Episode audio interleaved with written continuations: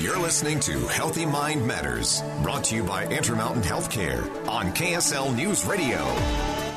Thank you for joining us for Healthy Mind Matters. Today we are talking about opioid free surgeries. I'm Maria Shilaos. With me today, Dr. Will Shakespeare. He is Intermountain's Medical Director of Surgical Operations and a Director of Anesthesiology, and Bill Evans, who is an opioid free surgery patient.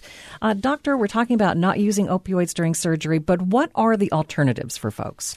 So, uh, one thing I want to emphasize is that opioid uh, free surgery has the same goal uh, from an anesthesia perspective that, uh, and from uh, an Intermountain healthcare perspective that it always has, which is to give a patient a uh, a comfortable, as comfortable a surgical process as possible.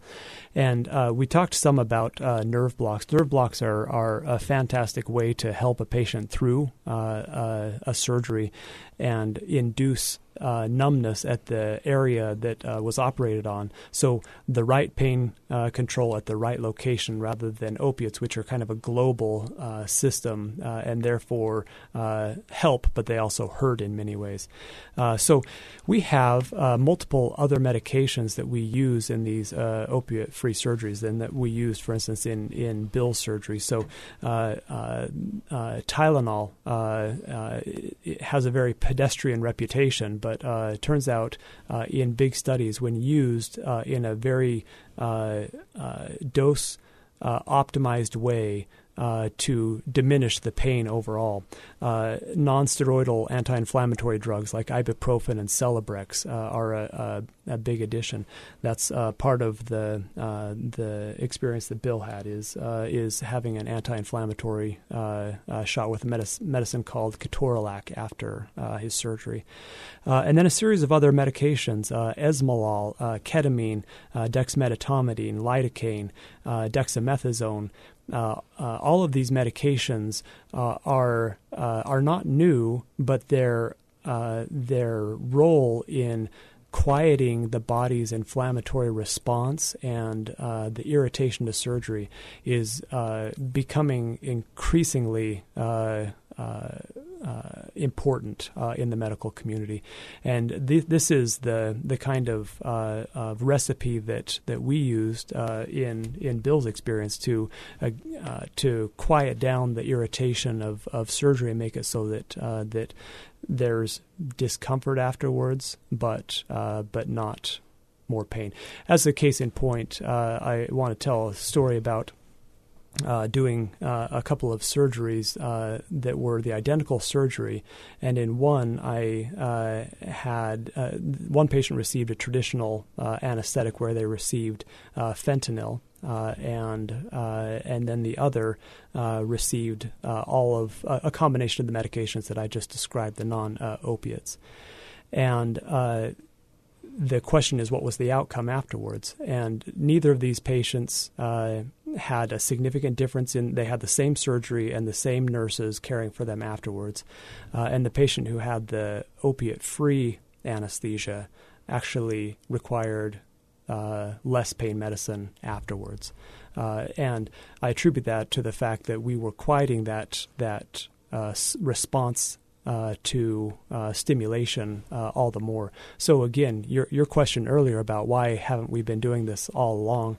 The answer is that, that it's it's more complicated. That there is is uh, from a physician, uh, from an anesthesia provider's perspective, this is definitely uh, a more intricate process to to administer a series of medications, and it takes some some tight monitoring. Uh, but uh, this is not uh, a less comfortable way to get through surgery. In fact, what we see is post op nausea goes away nearly completely because uh, opiates cause that nausea uh, after surgery. So we see that go away, and patients are alert more quickly and they go home more quickly.